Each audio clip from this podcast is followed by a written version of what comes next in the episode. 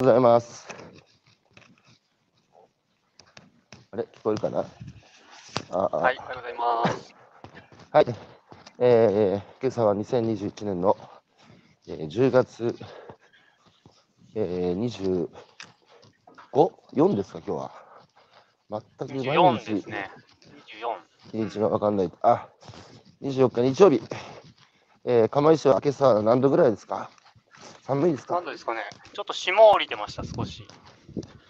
温度計が、そこに、多分一桁。おー、3度。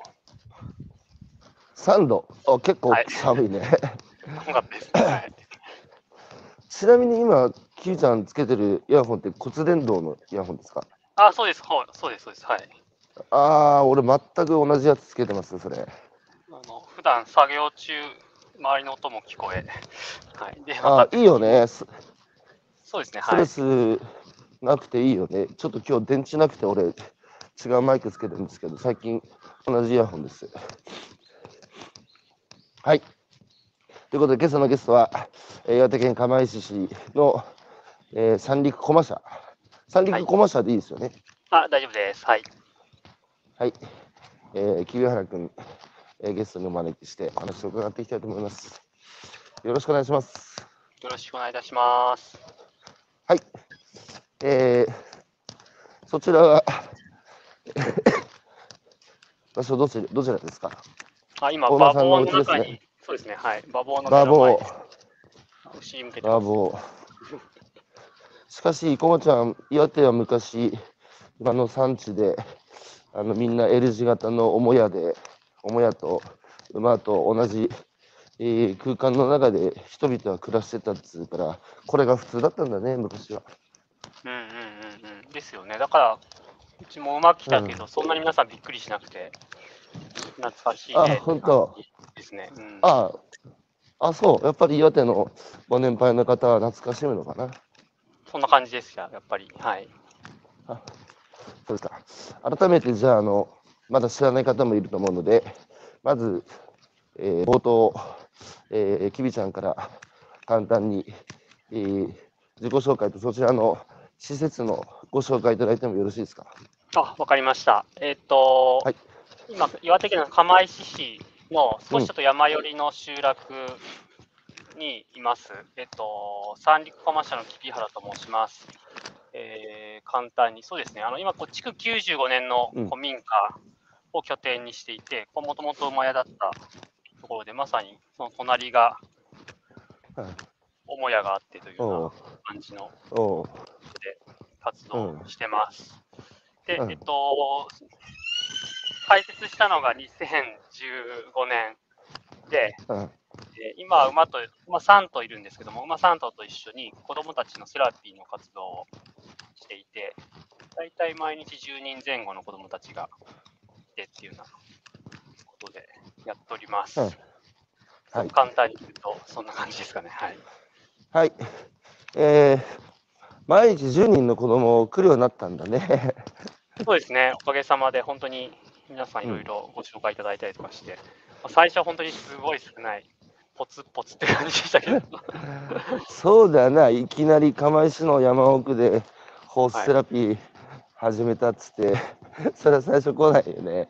来ないです、全然、本当に。なんかそもそもね、ホースセラピーって何だっていうところからだったので、うん、そうなのよ、そうなのよ。ホースセラピーも一般に、ね、僕は友人に木原君がいたから、えー知ったんですけど、一般に知られてないと思うので、ホースセラピーってそもそも何ですかっていう、えーところからいきたいと思うんですけど、ホースセラピーって何ですか、あーなかなかちょっとせ説明が難しいところあるんですけども、あそうですね、なんか馬、まあ、うちはなんかこう、馬との暮らし型セラピーっていうふうに呼んでいて、そのこう、本当にまさにこうやって今日、もう馬と一緒に暮らしてるんですけども、その暮らしの中に、こう馬との関わりだったりとか、こううん。馬と触れたりとか、もう乗馬ももちろんありますけども、それだけじゃなくて、こうお世話したりとかする中で、馬からこう、まあ、生きる力をもらって、あうん、こう元気になっていくっていうような、まあ、そういうプロセス全体を指しています。なので、こう馬にのって、なんかすごくこう身体的なこう効果があるっていうのはもちろんあるんですけども、それだけじゃなくて、こう馬と過ごす中で、こう、なんていうのかな、こう生きる力ですよね、まさにこうね、総合すると。うん。うん、なんか生きてよかったなとか、すごくこう、うん。その子のやる気が出てきたりとか、すごくなんかその子らしさがこうそこから発露したりとか、そういうことは馬の力を借りながらやるっていうような感じです。なので、まあ、セラピストは僕だけじゃなくて、こう馬たちがうん。こう、うん先生というかセラピストという考えでやってます。なるほど。自分のやってる仕事を説明してくださいって聞いて、うーん、難しいなっていう人も珍しいけど。まあでも、やっぱり大事なことって、あの大切なことは言葉にならないので、なりにくいので、で、それってやっぱ、あの、真実は、えー隠れることを好むって、あの、ロゴスとピュシスってなんですけど、ロゴスっていうのは論理の世界で、ピュシスはあの自然の世界でね、真実は真理は隠れるんですよ。で、やっぱり、これまでの社会がロゴス中心に作ってきて、やっぱ手のひらからこぼれて、こぼしてきたことがたくさんあるんですよね。うん。で、きびちゃんはその、こぼしてきたものに、あの、目配りできる人で、それをこぼしてきたところに手を差し伸べて、えーそれを拾ってるっていうお仕事を僕はしているというふうに思ってるんですが、ああ、なるほど。あの、いや、まさになんか言葉にすると、なんか、大事なものが伝わらない、そう、感じがします。本当に。まさに。いや、だから、だからなんか、そうなんですよ。言葉にするっていうのはね、あの、やっぱり今、社会が、ね、停滞してるって言われて閉塞感にあるなんて、俺、もういつから言われてんだろうな。学生時代から言われてましたね。日本社会がずっと閉塞してるっていう。うんで、まあ30年、失われた20年がもう、もはや30年で、で、結局、社会の閉塞ってメインストリームの閉塞なので、この閉塞感を打破する、えー鍵はメインストリームの中にないんですよ。だってメインストリームが閉塞してんだから。うんってことは、そのメインストリームっていう手のひらからこぼれてきたものに、いいまあ、いわばマイノリティですよね。メインストリームになれなかった、えーそれこそ障害者だったり、えー LGBT だったり、まあ女性もそうですよね。これまでメインストリームは男性でしたから。うんあるいは外外国人だったり、あるいは動植物だってそうですよね。人間中心主義のうんメインストリームからこぼしてきたものだし、まあ、あとは地方の農産業村だってそうですよね。東京がメインストリームだから。うんで、そっちに身を置くことによって、初めて相対化して、あれ、手のひらになくなったものって何だって気づける？うんうんだから、きびちゃんはもうそれが見えてたからそういう事業を起こされたんでしょうけど、他の人たちもさ、子供たちも手のひらの上で、あの、ねえちょっと疲弊して摩耗してる子たちがそっちに行くとさ、あの元気に元気になるっていうのはなんか分かるような気がするんですけど、やっぱそういう感覚、きびちゃんの中でも、あの子供だけじゃなくて大人だって親とかついてくるわけでしょ。大人もやっぱりその馬と触れる中で何か変化ってあるんですか、子供だけじゃなくて。ああ、なんか触れなくても、その子供たちうんの変化というか、うん見てて、うんすごくなんか変わるっていうのはありますね、なんか。うんもちろんなんか馬そのものに触れてっていうのはあるんですけども、そのやっぱりこう、子供と馬が出会って、子供がなんかすごく生き生きしてくるというか、うん。変わるんですよ、なんかね、こう、うん。子供らしくというか、うん。それを見てなんかあ変わるというか、親それは親自身が、うん、で、こう、ちょうど昨年末に、ちょうど10年目になるので、あの震災から、一人お母さんにはい。長くインタビューしたときにお話ししたのが、そのこの息子さんはあの自閉症スペクトラムの障害を持たれてるんですけども、なんかこう、ここに来ると、3コマさんに来ると、なんか息子うん。がこう障害あるのを忘れさせてくれますっていうふうに言ってくれて、あなんかそういうなんかこう、なんていうのかな、こう、そういういろんな壁がなくなって、こう溶けていくような感覚をそういうふうに表現していただいて、なんかね、すごい言葉だね。うん、いや、すごくなんか、すごい言葉だね勇気づけられました、なんか僕は、その言葉を聞いて。3コマに来ると、うん、障害があることを忘れてしまう子供が。うんうん。だから、つまり今の、だそこですよ。だから今のメインストリーム、えー手のひらの上で障害っていう概念があるわけさ。うんうん。で、その障害っていうのは、あれじゃないですか、今、障害者の世界で、その人自身に障害があるんじゃなくて、社会との関わりの中で、はい。そこに障害が障害があると。うんうんうん。だけど、手のひらからこぼれた世界に行くとさ、うんそ、の、キビちゃんは馬と人との関係性だったり、その、やっぱりこぼしてきてるものを大事にしてる世界なので、そこ行くと障害っていう概念が解けちゃうっていうのは、すごい話だね。じゃあ、なんかそこになんかすごく集約されたなっていうか、この、やってきたこの5あ年で。あ、いやー、素晴らしいですよ。そのさ、子供が、うん、どうぞどうぞ。あ、いえいえ、いや、本当になんかそのね、言葉にめちゃくちゃこう、あ、やってきてよかったなっていうふうに思ったし、うん。あこれからもなんかやっていこうっていうふうに、すごくなんいか、やー、いや、全然、やってください、やってください。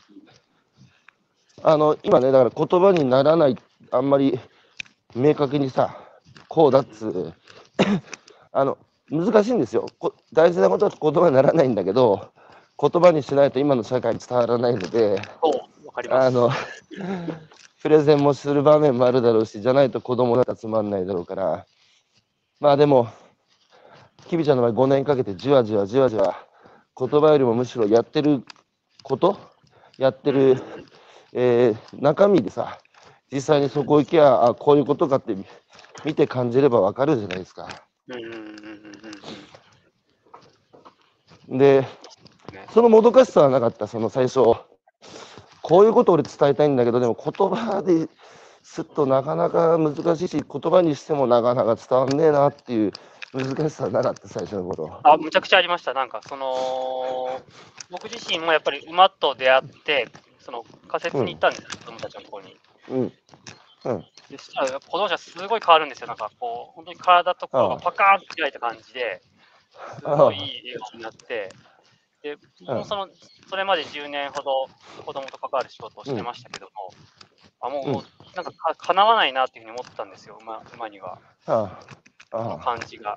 で、それでこの場所開いてやってたんですけども、なかなかやっぱこう、どう伝えていいかとか、なんかすごくいいんだけど、そうだよな。そうだよな。なんかさ、う馬と関わると元気になるって言葉にすると、なんかちょっとうす、なんだ？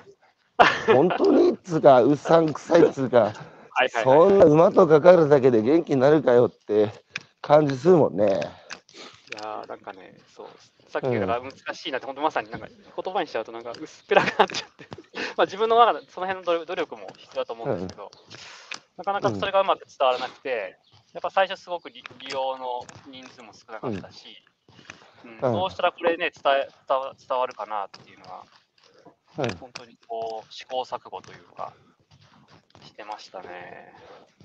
いやーでも5年でさ、今1日10人、えー、大体年間200人ぐらいの、あ、えっと、そうですね、のの延べで月で200人利用してて、うん、そうですね。ね。うんうんそれでさ、さっきさ、やっぱ気になる言葉があるあるんだよね。そのはい。3コマ来ると子供たちが生き生きするようになる。ってことは、はい裏を返すと3コマ以外の学校の世界ではうん生き生きしてないってことじゃないですか。なるほど、確かに。うん、うんうんで、生き生きするって、まあ生きる、その生き生きって書くけど、生き生きしてないってことは、生き物じゃないっていうことですよ。生き物、だって生きるっていうのは生き物がやることなので。そうすると生き物じゃないと何かっていうと、いや、機械ってことじゃないですか。機械的っていうかさ、感情がないというか。で、まあ最近さ、不登校も非常に増えてるし、子供たちのまあ、無気力だとか、そういう話もよく聞きますけど、その、だから面白いですよ、その、キビちゃんが 手のひらからこぼしてきた世界を今可視化して形にしてるので、うん。でそこ来ると、なぜ生き生きするかが大事なポイントだなと思ってて、なんでさあ、だって、学校だって人間の世界だし、生き物たちが集ってね、やってるじゃないですか。うん。でなんでそこで生き生きできない子たちが、そんなさ、言葉も喋れない馬の世界行くと、生き生きするんだろうね。なんでですかね。いや、なんでだろう。それすごく大事な問いですね。うんまさに。大事ですよ、大事ですよ、本質大ですよ。ね。なんだろう。でもなんか本当、たただ、ただ生きてればいいんですよね、本当は。うん。でもそれができない、ね社会だなっていうのは思ってて、なうん、まさにだから今今のその反対側の世界っていうか、うんそのやっぱ効率化だったりとか、うんなんか評なんかこう、ね、そのいわゆる社会で活躍できる人材というか、うんためのこう評価だったりとか、うんそういうものにすごく縛られてて、なんかそういう、でさ、こうんう、、そうだよね。解解放されるっていうか、うん。うん。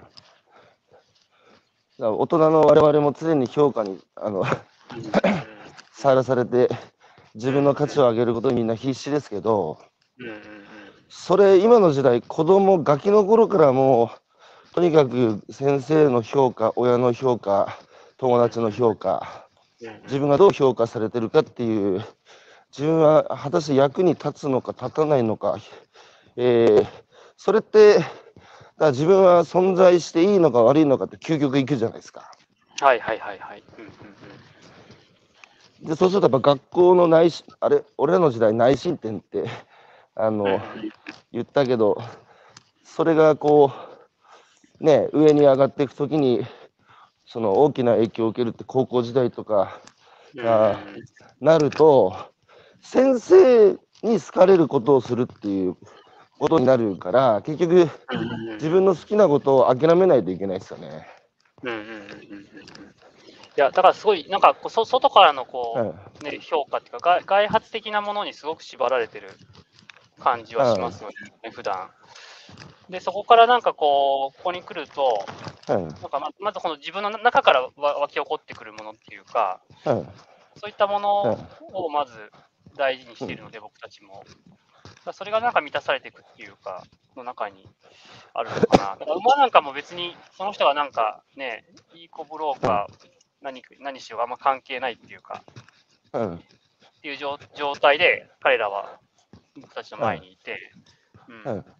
別になんか僕たちを評価するわけでもないないので、うん。まあそういうところに、そうだよね。うん。うん。評価って外発外外発的なものでで好きってさうんうん、やっぱ内発的なものじゃないですか。気持ちいいだとか、はい。はい。あのまあいいね人のこと好きになるだとか、うんうん。えー夢中になれることを見つけて一心不乱にやるだとかそれってかかん内発的なものですよね。うんうん。でさ最近あの出会ったあの広島県の県教育委員会の教育長の方からお聞いたんですけど広島はその高校でね内申点ってであのの評価の中におけるウェイトをギュッと縮めたらしいんですよ。うーんだから結局先生からどう評価されるかばっかり気にな気にして好きなことを諦めていくからうんだからそうならないようにね内発的なその心の動きを大事にしろっていうメッセージなんですねこれ。だかうんうんうんうんうんうんらよく大学生と話すとね東大の法学部まで入ったら頭いいんだけど何やりてえか分かんねえっつうところでつまずいてる子たちが多いからさ。うんだから大方の人はさでもそれでも社会に適合してそれがまあ適合っつう言葉もさあんま適切じゃないかもしれないけどまあこういうもんだって自分にさえーある程度なんだ折り合いつけてさやってくやってきたじゃないですか我々だってはいはいはいまさに。だけどそれがやっぱり行くところまでやっぱり行ってね今不登校の子も増えてるって不登校の背景もいろんな背景があるんでしょうけどそれやっぱアラートですよね完全に。手のひらからこぼれるものが今どんどん増えてて、うんで手のひらからこぼれるものが手のひらの世界とね、に近づいていったときに、うんそれはいマイノリティじゃなくなるじゃないですか。だから今、社会がそこに向かってるよっていうメッセージですよね、手のひらからこぼれてくる人の子たちは。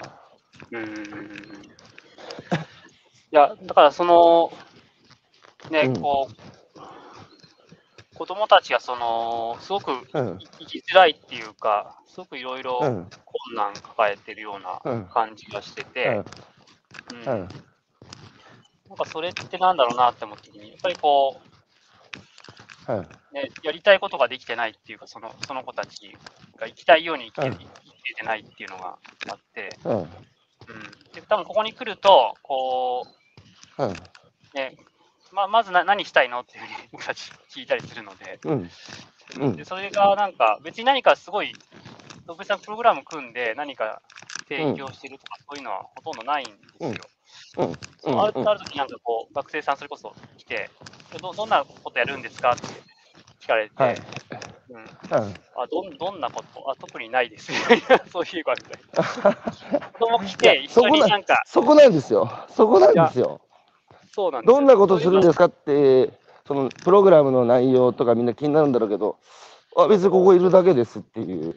そう。それってさそれとさ、子供が公園行ってさ、あんた何やってんのっつって、なんかその子が小さな石ばっかり、丸い石ばっかり集めて、親が、あんた何やってんのって、いや、集めてるって。何のために丸い石だけ集めてんのって、訳を問うじゃないですか。はいはいはい。ないんですよ。集めたいから集めてる以上なんですそうよ。そうそうそうそうそう。それで、それでね、いいんですよ。いやそれがね、ピシスの世界なんですよ。ああ、なるほど。うん。でもそういう時間が、本当、子供が子供らしくいられる時間が、本当奪奪われてるっていうか、なんか今、ないんだなっていうのは思います。だから、だからここに来て別に、すごい特別な、まあ、わかんない、特別、うん。僕は思ってるけど、特別じゃない、なんか、ただこう、ここに来て、うん、はい。どうするって話をして、で、こう、その子がやりたいことをややり始めてっていうので、なるほど。その子は決めるんでしょ？あそうです、そうです。はい。だから馬乗らない子もいます、なんか、こう来て、もうさ最近はなんだろう、か活気がすごい今、取り放題なので、うん。つい昨日なんかも活気活気を、取ってきた活気をひたすら向いたり、向いてる子もいたりとか。だからそのさ、その子がやりたいことをその場で決めるっていうことを、もう少しさ、学業の中でプログラム化していったものの理想が、いわゆる個別最適ってやつでしょ、そうですね、はい。はい。うん、その子の就職度に合わせて、あのその子の適性に合わせて、個別に最適化された学びを届けるっていう。うーん。でも僕、やっぱ両方のバランス必要だと思ってて、うーん、やっぱその、その子供らし、子供が子供らしくあるってどういうことかって、つまり生き物らしいかってことだと僕は思ってて、なるほど、なるほど。うんうん、だってあれですよ、あの、不自然、あ、自然、人間が作れるものが、あの、人工物で作れないものが自然だとすると、うーん。赤ん坊っていうのはまさに自然の動物そのものじゃないですか。です。だってところかまずにうんちおしっこするし、はいはいはい。あのさだって2歳あたりあで幼稚園行ったって、先生が、はい、みんな集まってっつっても、ギャーっつって動物園みたいじゃないですか。誰も言うこと聞かないっつう。そうですね。そこからしつけて、秩序を教えて、うんそ、の、まあ人口の世界に、えーこう、連れていくのがやっぱ子育てですからね。で、やっぱ人口の世界は人間が作ってるので、法律もスマホも人間が作ってますから、設計図があるので、壊れれば治れ治るし、何よりも予定が立てられるようになったんですよね。こうすればああなるからね。だから自然の世界は予定通りにならないし、あの、じゃあ子供がね、心病んで病院に行けば治るかって設計図どこにあるんだよって話じゃないじゃないですか。だから、その、なんつうかな、その、人間の世界が作ったルールじゃないですか、その会社法だってそうだし、社長だってそうだし、上司、部下だとかさ、なんなら名前だってそうですよ、僕らの名前だって、人間の世界が、あの、秩序正しく、えー生きていくために、人間が決めた決まり事だから、それやっぱ自然の世界にないんですよ。で、ある程度必要だと思うよ。僕らが円滑に社会生活を営んでいく上である程度必要なんだけど、うーんでそれが今やっぱ、なんか多すぎて、多すぎるとやっぱり機械みたいになってきますよね。だって、健康の世界っていうのは機械の世界なわけだから。うんだから、子供たちやっぱりいくらさ、そのディープラーニングだとかなんだとかっていろんな学びを得てもね、結局それを使おうという心が働かないと意味がないわけで、お、馬もそうだそうだって言ってるじゃないですか。そう。餌くれって言ってますそれ。多分あか書いてますね。その辺さ、どう？そのやっぱり子供うん生まれてさ、こうう成長した大人になっていくっていうのは、まあ、成熟していくっていうことでもあるし、今の社会だと機械化していくっつうか、はいはいはい。生き物から遠ざかっていく、うーん。うん、っていうことに、だそうですね。ってちゃん、まあ、いつも僕言ってるけど、ちゃんとするって、だって機械になるってことじゃないですか。うんなんでちゃんとするちゃんとしてないやつは不適合。うん、うん、どうぞ。あ、いや、そのうん、さっきね、お親の話も出てきたんですけども、その、なんていうのかな、その親自身がやっぱそういうすごく高度成長期の中で、ぱこうすごく機械機械的僕らですね。な、人そうですね、僕たちで、うん、そういうところにすごい価値観に縛られてて、でそのなんかこう、なんていうのかな、ほころびがっていうかが、こう虐待の問題とか、うんそういうところに出てるのかなっていうのは、こう、うん一番ね、ひどいところはそういうところに出てるんだけど、まあ、あとなんかそのうん子育てのしづらさだったりとか、非常にこう、ね、どうやって子供にね、関わっていいんだろうとかって悩まれてたりとかするんですけども、うん、まあ、そういうところに出てるなっていうのは思います。なんかこう、やっぱ子供は本当先ほどね言ったように自然、自然そのもので、それがこう、まあ、昔はこうやって生活の中に自然と関わるところがたくさんあったから、その子供も自然っていうのを多分こう、感覚的に受け入れてることができたんだけども、まあ、暮らしそのものそのものがこう自然からすごく遠ざかってしまってるので、うん、そういうところにこうポッと現れたこう子供っていう自然をこうなかなか皆さん、まあ、全員が全員じゃないですけども、受け入れることがなかなかできなくて、それでこう、うん、でまあ、一番ね、最後はね、こう虐待死とかそういうところにつながってしまってるのかなっていうのもあるし、うん。まあ、そのね、こう不登校の問題とか、そういうところも含めて、そういうこう社会問題とか今、として、まあ、子どもたちが逆に、ね、不登校の問題だと、いや、この社会ちょっと違うんじゃないっていうような発信をしてるようにうん、感じます。うん意思表示ですよね。あの、だと思います、本当に。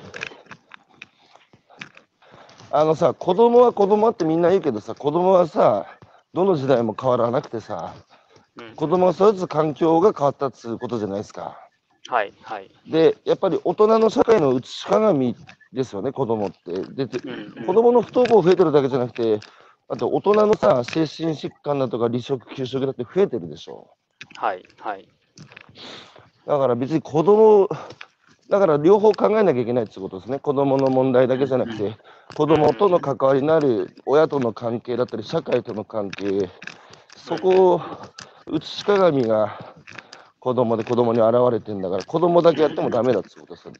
うんうんうんうんうん。いや、だと思います。はいそこはなかなか僕たちも、なんていうのかな、こう、子供に今直接アプローチしてるんですけども、うん。こう、親御さんというか、そういうところまでやっぱりこう、広げていきたいやならなきゃいけないですよ思いは、はい、うん。あります。なかなか難しいなっていうのは現実としてはいあり。ます。えーコメントをいただいてました。えー、新藤さん。あ、違う違う。に、えー、新藤さんかな。すいません。字が小さくて、でも最近目が悪くて、名前間違えてごめんなさいね。えー自然の中で、えー自由に遊ぶ子供は生き生きしています。えー誰かに何かをさせられ続ける子供たちでは、本来の自分の姿を抑え込んでいくんですね。えでも本当は子供って面白いからやる。やりたいからやる。生きるために生きる存在で、馬と触れ合う、自然と触れ合うことでそれが解放され。いやー、なるほど。いいこと言いま、いいことっつうか、ね、これお母さんかな？子供さん持ってるね。だからあの、今さ、コロナでさ、はい。あの、この1年半、2年近く、やっぱ大学生たちと俺、やっぱ触れる機会増えて、彼らのことずっと観察してきたんですけど、うんうんうん。あの、ネットで知り合う友達つか、人数が増えたっつうんですよ、みんな。ほうほうほうほうほ SNS でだってつながるじゃないですか。う。うんうん。ああ、なるほど。うんだからそう、会ってないですよね。初めましてが SNS で、で、その SNS を通じた、えーネット上の知り合いの数だけ増えていくっていうんですよね。うんうんうん、でも、それがなんかやっぱ不安だっつうんですよ。不安。えだって結局、結局直接会ってないじゃないですか。ー、うーん、なるほど。うんうんうん。で、やっぱりさ、例えばツイッターもそうだけど、SNS でのつながりによって救われる人たちももちろんいいんだろうけど、うんうんなんか基本さ、合う合わないって、なんかせっかく気の合うやつだと思ってても、合わない意見言われた途端にもう排除っつうか切るみたいな。うん。です。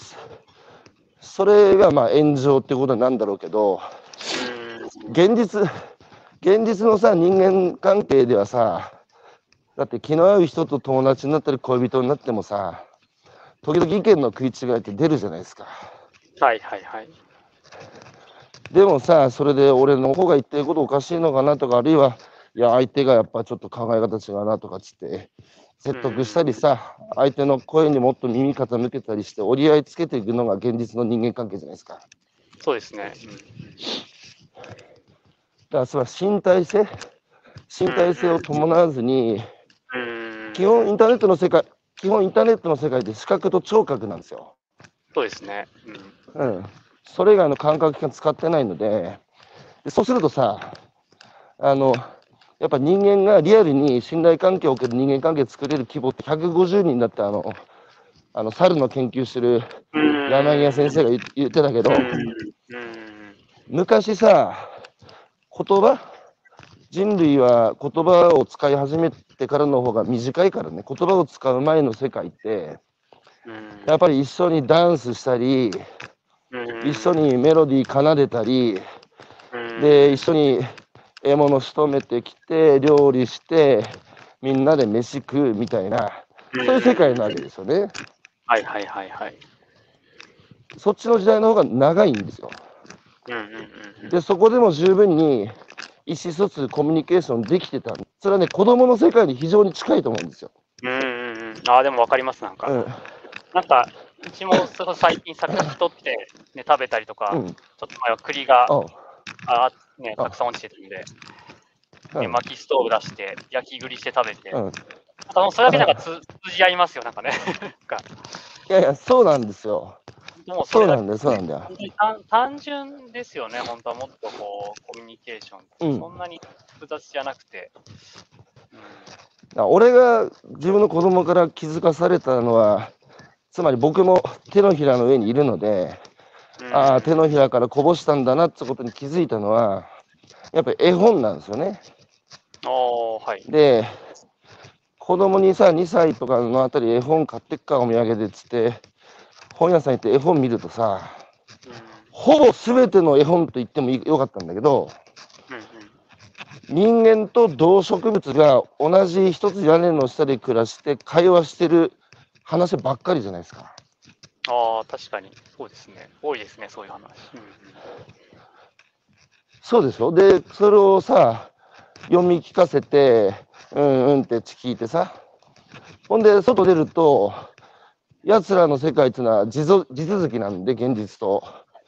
なんか、草花とかさ、虫に話しかけてたんだよ、あいつ。で、それを見た時の俺の気持ちがさ、最初は、なんだか可愛いな、まだこういう世界があるってこいつ信じてんのかと思ってたんだけど、ふとね、いや、違うと。うん。こういう世界があることを忘れたのが俺だ。俺の方が忘れたんだ、この世界って、うん。こいつに言われてるような気がしたんだよね。うん。だからその忘れた世界がそこに3コマにあるわけじゃないですか。なるほど。なるほど。はいだから、その、そういう世界を忘れた、ね、あの、学校で、やっぱ生き生きできない子たちが、その手のひらからこぼしてきた、その、ね、昔の時代のさ、昔っつうか昔、うん。動植物と共に言葉がない時代に生きてた、生き生きその時生きてたね、うん人たちの世界が多分そこにあるんだよ。や、だからなんか、そうですね、うん今、今日、今日こうやって、ここまで話してて、思ううん言葉にできることが一つあって、うん。なんかこう、うんあ本当になんか、生き物として、生き物に戻れるっていうか、なんか、言い方は変ですけど、生き物は生き物じゃないみたいな。うん。そう、ただ、本当にい生き物に戻れる場所なんだなっていうふうに子供たちが、うんうん。生き物として扱われていて、うん。そうそういうこう場所だから、すごく子供たちが生き生きしてくるんだなっていうふうに思いました。いや、本当、いや、生き物なんですけど、僕ら、ただ、その、例えばさ、食事も工業化してるって僕よく話しますけど、はいはい。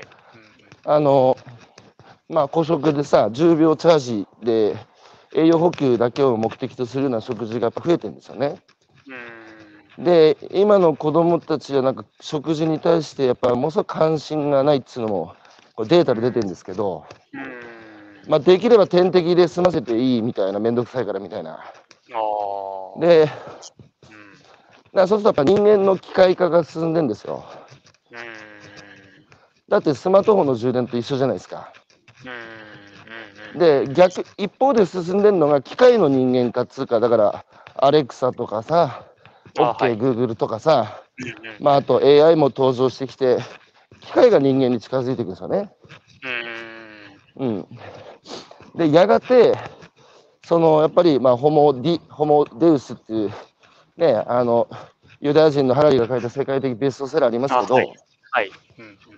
ホホモ・サピエンスの次、うんえーデウスっていうのは神なので、つまり生態系の頂点の座から人間は引きずり下ろされて、えー人間に近づいた機械がやがて人類を凌駕していくっていう、そうすると人間がね、機械の使いっ走りになるっつう未来を警告する人たちは多いんですけど、うん。僕はね、逆にね、心配すべきは、機械の人間化じゃなくて、僕はね、人間の機械化だと思ってるんですよ。はいはいはいはい。人間の機械化が進むと機械に使われると思ってるんですよ。うん。だからテクノロジーってあくまで道具なので、その道具をどう使うかは使う人の心次第なんですよね。うん。ところが今、その心が、ま、なんつうか、たくましくないっつうか、だからそこが大事で、だってさ、AI がさ、社会に普及してたらもう、頭じゃ勝てないんだから、我ら人間は。そっちじゃないはずなんですよ。だから子供たちが、まあ、学問ももちろんそうだけど、そんなのはまあ後からついてくる話でさ、うん。やっぱ心ですよ。あの、クリエイティビティもイノベーションもやっぱり、頭じゃなくて心から始まる。目の前に困ってばあちゃんいる。膝詰めで話した時になんだか心動かされて、なんでおばあちゃんこんな思いしてんだろう。なんとかこのおばあちゃんのために力になりたいと思った時に、ね、それまで学んできたものを駆使してさ、クリエイティビティを発揮し、結果そのばあちゃんが笑顔になったら、それこそイノベーションじゃないですか。だけど今はさ、そうじゃない、その、頭でさ、東京で課題なんだっつってデータ集めてきて、これが課題じゃねえかっつってテクノロジー使えば解決ですよねっていう事業計画書くけど、いや、あんた、そこに住んでる人に聞いてみた、それ課題かどうかっていう。でそこに1週間でも暮らしてみた、あんた自身が、これ課題だなって心から感じたかっつう。そこが欠けてるからやっぱ上滑りしていく。うん。だから、だからそこに帰ってくる子供たちは、希望なんです。その、今の社会、やっぱちょっとおかしいっていう感じてる子たちが、意思意思意思意思の表れとして集まってきてるから、それは、やっぱ心をスタートに物事を動かしていける人間になっていきたい、そういう社会にしたいっていう意思表示っていうのは言い過ぎかな。いや、でも、こう、現実、その、そこ、うん。それを、その意思表示ぐらいだ、そういう意思表示だったらまだいいんですけど、こう子供の自殺者ね、こ過去最高っていうのがあって、あいやー、本当にね、ひどい状況だなっていうふうに思うので、子供の社会さ、じう、うんん、社会？どうぞ。はい、いえいえ、だからその、ね、こう、うん。こう、やっぱこう、その、なんていうの、その聞いたい人間の機械化っていうのの、もううん。もうすでに、ね、そうそう違うっていうふうに、そうね、うん。こう自分の命もかけて訴えてるっていう状況があるので、ああ、ああ、もっとね、早く。社会そう社会を変えていくっていう必要はあるんじゃないかなっていうふうに思ってて、まあ、そのね、一つ、まあ、うん。本当にちっちゃな取り組みだけど、その一つとして今、僕は、こう、馬と一緒に、3コマ。うん。うん、活動してるなっていうのはあります。あの、いじめられて子供が自殺するとさ、やっぱニュースになるじゃないですか。あはい。うんで、問題だってなって、でいろんな記事にもなって、もう読むとさ、あの、もう目を追いたくなるようなさ、凄惨ないじめがあってって、自分の子供だったらなと思うと、いたたまれないんだけど、うんそういうさ、そういう自殺はでもやっぱり、割とこう問題視される。あはい。うんだけど、俺、最も問題なのは、そのいわば別にいじめられてるわけでもないのに、家が貧しいわけでもないのに、うん自ら命を絶つ子供の方がやっぱ多いと思ってるんですよ、僕。うんうん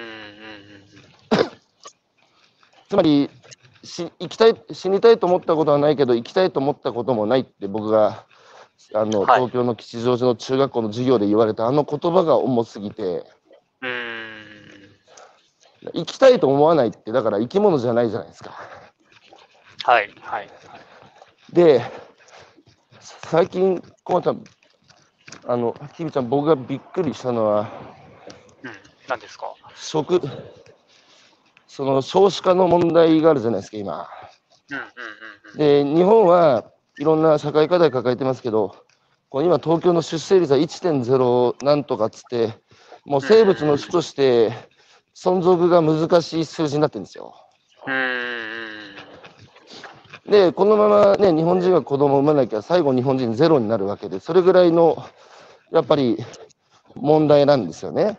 うんで、その時に、こ日本人の18歳から39歳までの、うんえー今、25%が性交渉の未経験者っていう、まあ、データなんですよね。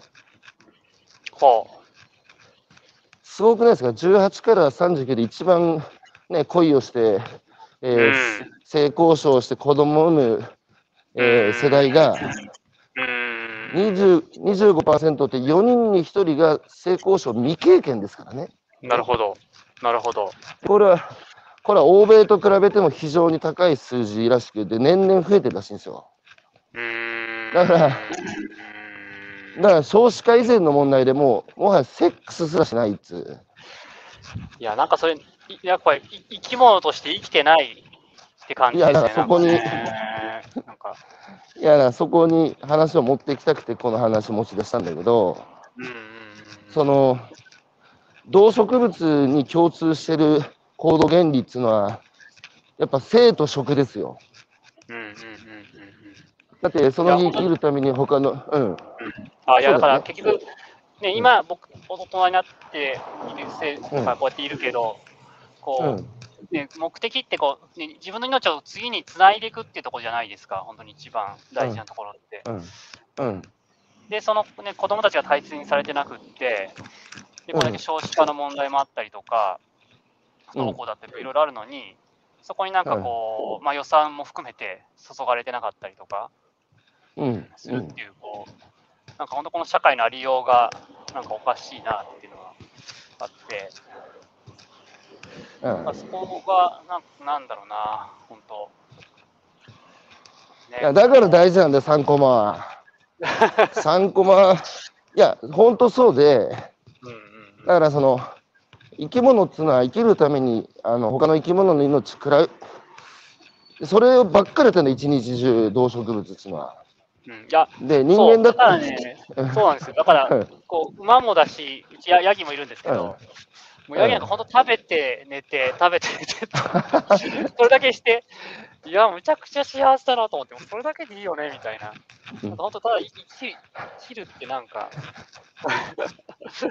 いやいやいや、まあ、もちろんね、そこが原点で、まあ、人間の場合はさ、そこにこう創作活動、まあ、アートっていううん。自己表現をしさ、あのより意思疎通、まあ、社会性があってさ、それやっぱり人類のあの素晴らしさだと思うんだけど、にしても、なんか、あの面白いエピソードがあって、あの、えーある島に、えーすごいお金持ちがバカンスにリゾートに行きましたと。うん、えーご高齢の人です。そしたらその島の青年たちが仕事もせずになんか寝て暮らしてたと。で、お前いい若いもんがちゃんとね、もっと働いて頑張ると言ったらそいつらが働けばどうなんですかって言ったら、いや、働けば俺みたいにお金持ちになってね、リゾート地来て寝て暮らせるぞって言ったら、あ、もう僕ら寝て暮らしてますけどって答えたらしいですよ。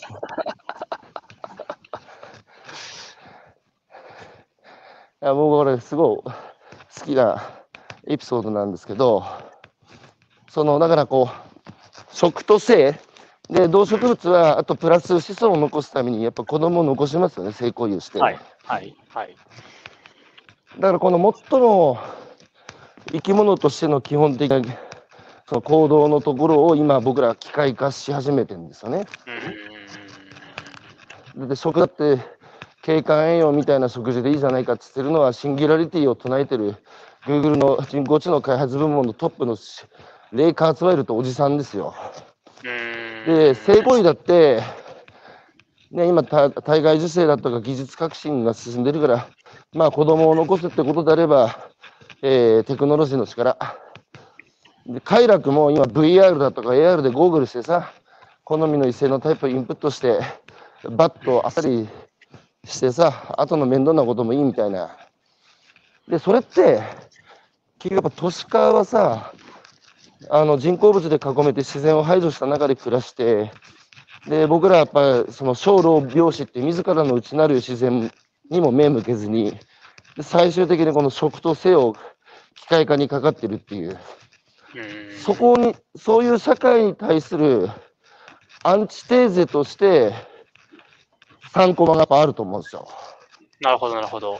うんうんうんだから3コマで大切なものを思い出した生き生きしていく子どもたちがこれからやっぱりね社会に出てった時に彼らがやっぱり未来に何をするかそこをそこにこうかけたい気持ちにもなるしあとあるいは大人いや学校の先生やあるいは、えー行政職員だったり、えーあとは議員さんだったりさうんそういう人たちが3コマの世界をし感じてほしいですよね。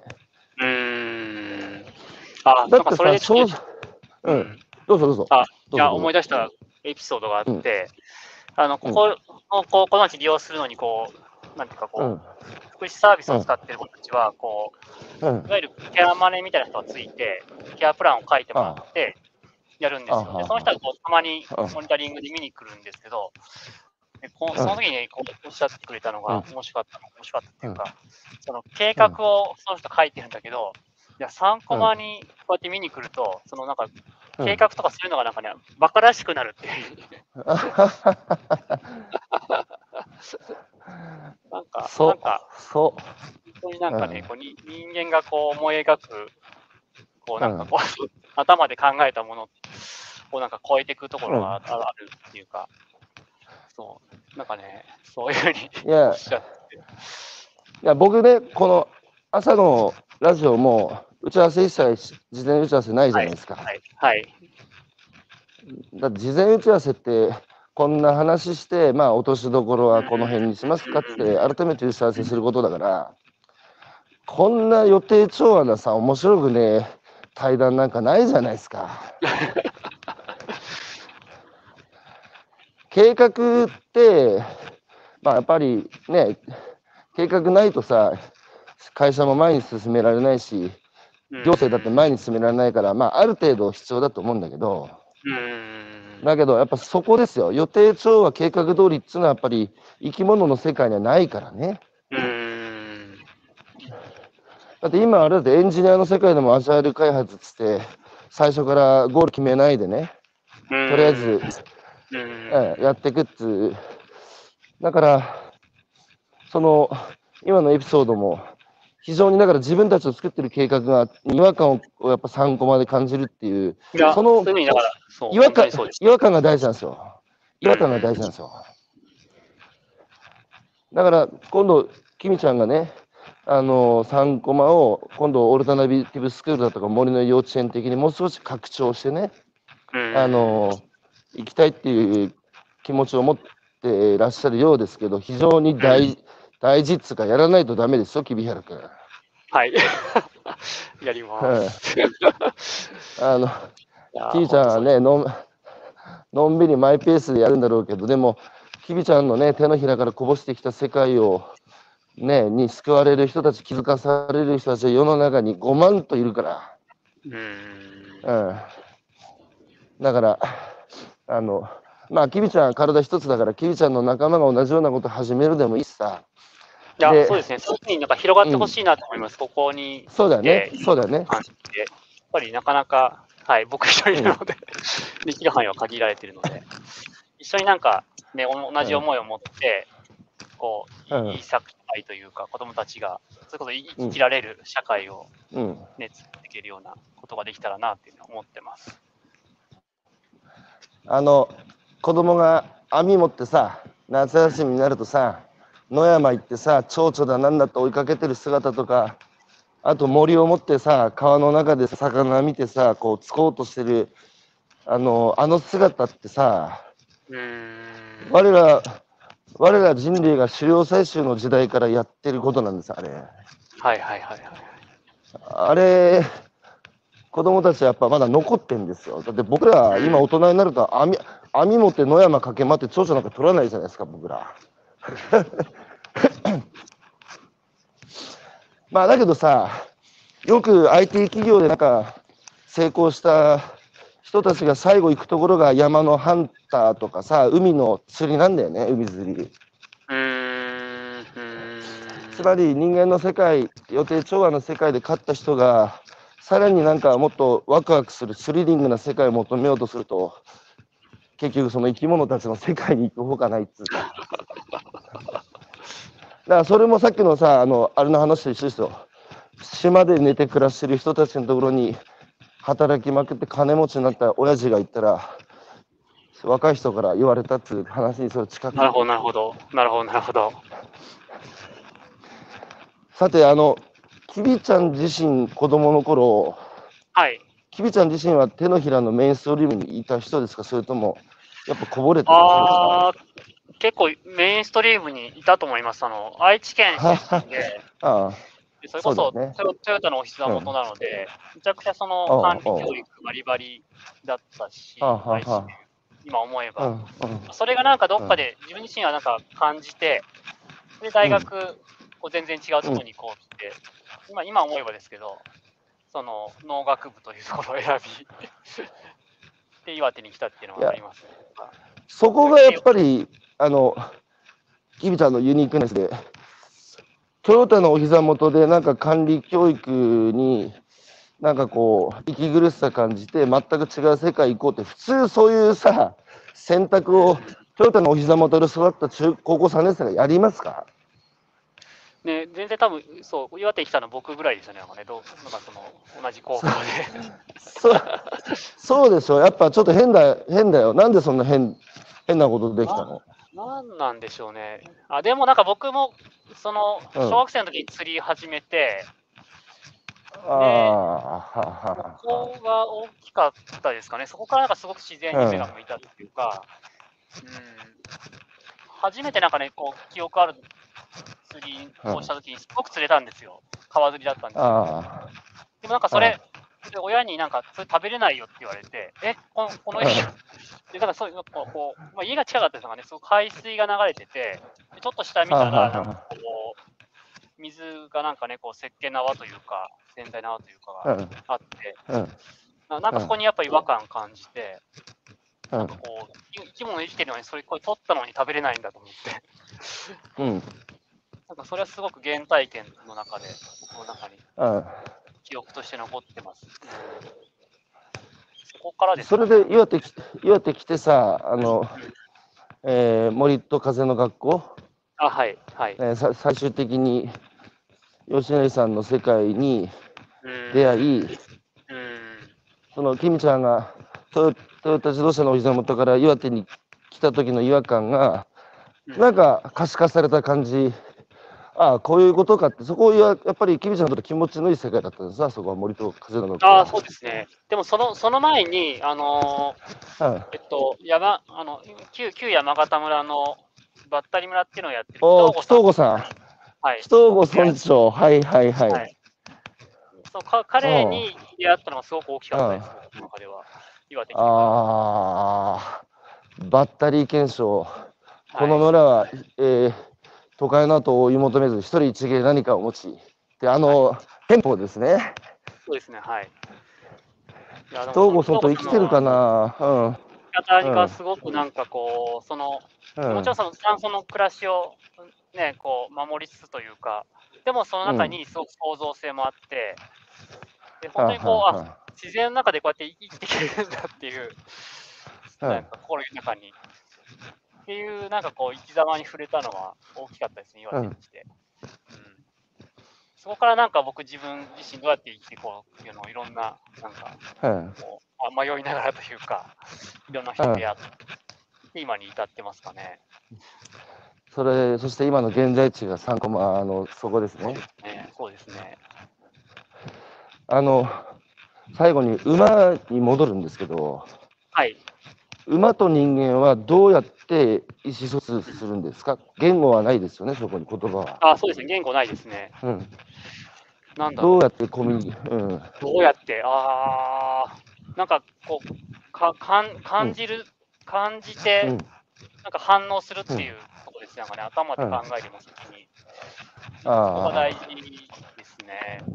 こう観察するけど、なんか考えてからやっても遅いし、あ。うん。それはなんかこう日々こう積み重ねていくことで、それがどんどん深まっていく感じがあります。うんなんかうん最初はできないんだけど、でもこう、はこっちが変われば馬が変わってくれるので、それをこう日々重ねていくっていうようう。なんとこはありますね。なんかこの人だからやらないとかってあんまりないので、馬って人人をなんか覚え,、覚えてるように覚えてないので、あなんかそれさっきのね、こうなんかそれこそ自閉症、あ相手はね、その人は自閉症だからとか、あ。なんかこう、こうなんか不登校だからとか、そういうのは全然関係ないので、今にとっては。いや、そこだよね。あの、そこですよ、やっぱりその、評価されるっていうのは、必ずしも成績だけじゃなくて、着てる服、えーそれから髪型、うん。あとはまた容姿、えー可愛いか可愛くないか、かっこいいかかっこよくないか。で、まあ、あと親の仕事、うん。まあ、そういうその人について回る表面的な情報で評価されてると、やっぱりね、あのそれは私じゃないからさ、評価だって。うん。そのやっぱ、確かに馬からすると、その目の前にいる人間が、あの親が社長か、そうじゃないかとか、そいつが学校で成績が1位かどうかなんて、馬にとってはどうでもいい話で。あ本当そうです。本当にどうでもいい話です。目目の前になんか自分とは違う形の生き物がいる。で、生き物同士が目を合わせたり、まあ、馬の首元をさすってあげる手のひらの感触だったりから、この人って僕のことを、なんかやさ僕に接して気持ちよくなってくれてるなとかっていうのはやっぱ馬も感じるんだろうね。そうですね。なんか、だそういう、うんなんかこう、その、いろんなこうももうん自分のこう着てる鎧みたいなのが剥がれていくというか、馬と関わっていると。うん。うん。らそこに最後に残る、なんかその、なんか生き物としての自分みたいなうん。ところに、うんこう、馬と関わる中で出会う出会うことができるっていうのはすごく大きいですね。うん。うん。あの、精神障害者が集まっているベテルの家っていうのが北海あ、道、はい。はい。うん、あるじゃないですか。はい。で、あの、精神障害者の世界も、僕ら精神障害者っていう表現はやっぱ手のひらの上の世界の表現なんですよ。う彼らはむしろ僕らの世界の方が精神障害生き物としてある種精神障害を起こさないとその生き生き生きと生きれないこの世界の中でよくやってんなって自ら手のひらからこぼれて 生き物の世界に戻った人たちとも考えられるじゃないですか。だあの人らの世界、まあ、知的障害者もそうですけどあのある会社の重役がね最後退職するときにやっぱちょっと病んじゃってうん。でその人がどうリハビリしたかっていうこのリハビリテーションの手法が面白くてさうん。これやっぱ知的障害者の施設にそのカウンセラーが連れてったんですよ。うん。でここにね通って2ヶ月でこの人そのうつから立ち直って元気になったらしいんですよ。うん。つまりなぜ何かってその人は重役だからね今までなんとか会社の、えー取締役っていう風に見られて生きてきたんですよはいはいはいはいはい。でも知知的障害者は別に社長だろうが社員だろうがそんな、ね、社長だからあ社長さんどうもどうもとかしないじゃないですかうん。動物の世界に近いからねあの知的障害者の世界もうん。それそれがその重役にとっては心地よかったらしいんですよなるほど、なるほど。うん、自分はその取締役だってみんなにペコペコされて、えーごますられてうん。で自分の本質に目を向けてくれなくて孤独だったらしいんですよ。うん。それが障害者たちの世界で同じ五分の生き物としてまあ見られて扱われたってことがその人にとってはやっぱ心地よかったっつうか生きる実感持てたってことなんだと思うんですよね。だからそこがやっぱ3コマが子供だけじゃなくてやっぱ子供の変化を通じて大人も僕が昔ガキから絵本の世界の話で気づかされた手のひらからやっぱねほとんどの人は今も手のひらの上にいて手のひらからこぼれられないんですよ怖くて。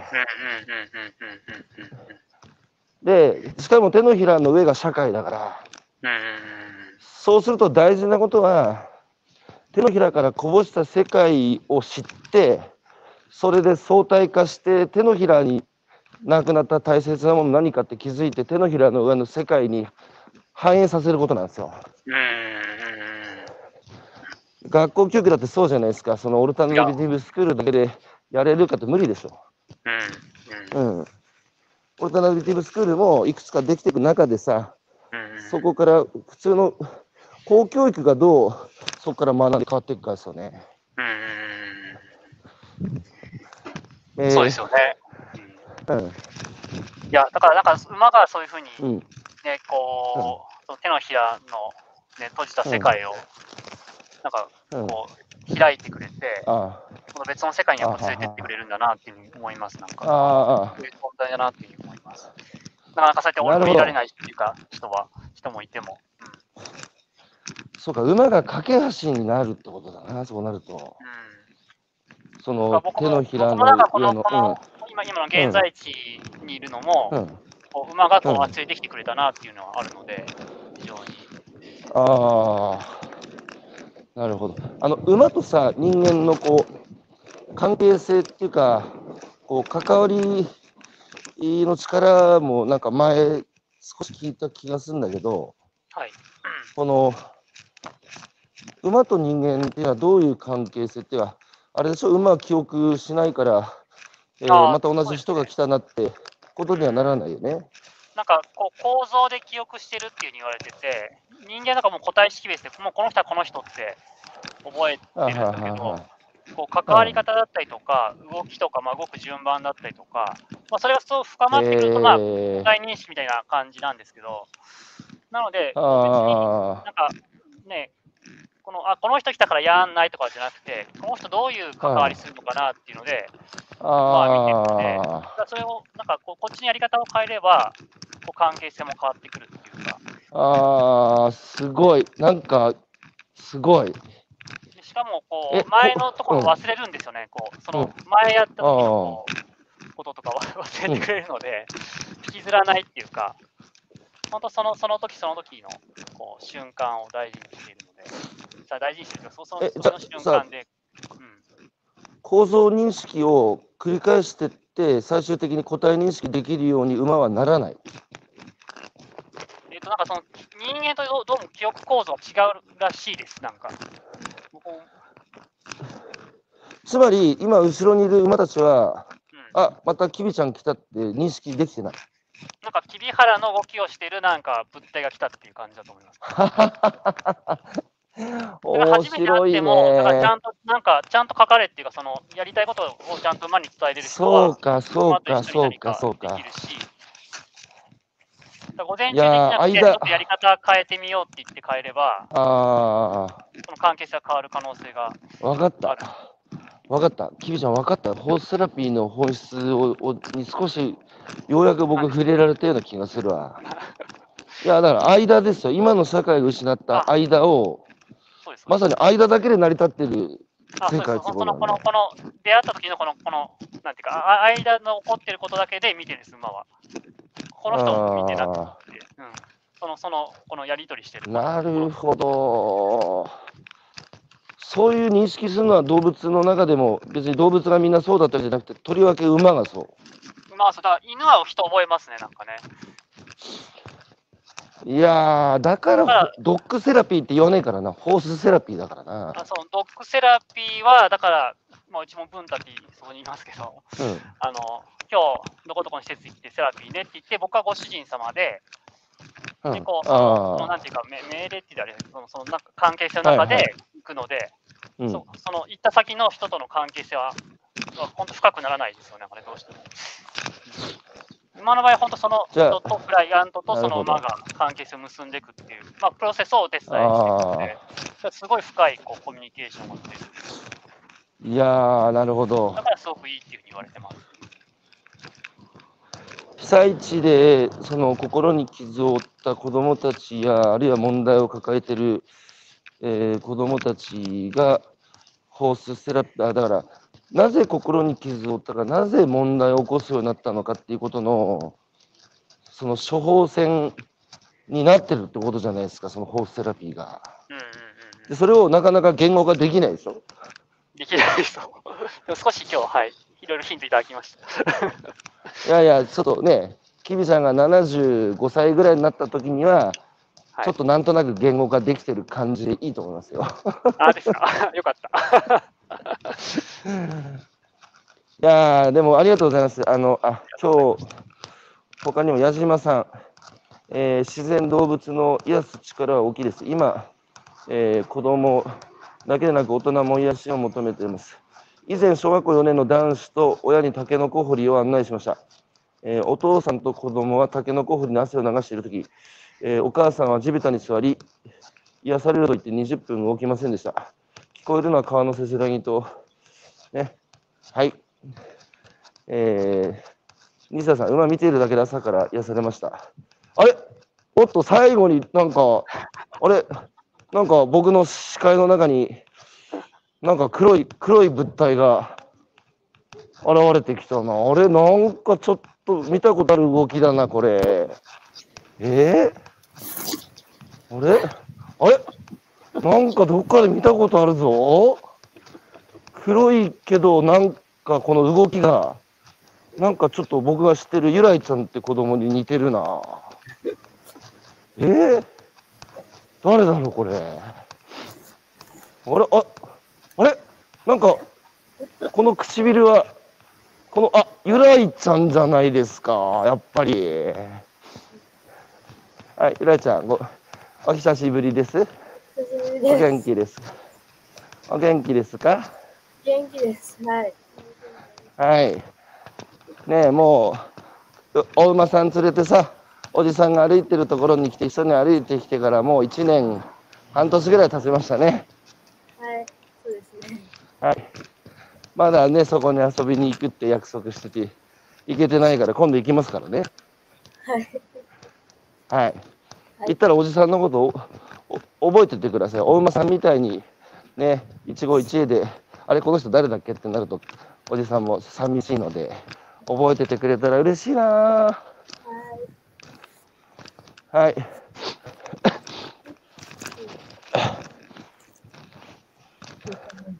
はい。あなんか最後にゆらいちゃんの顔見れて、おじさんは今日ね、いい一日を過ごせそうですよ。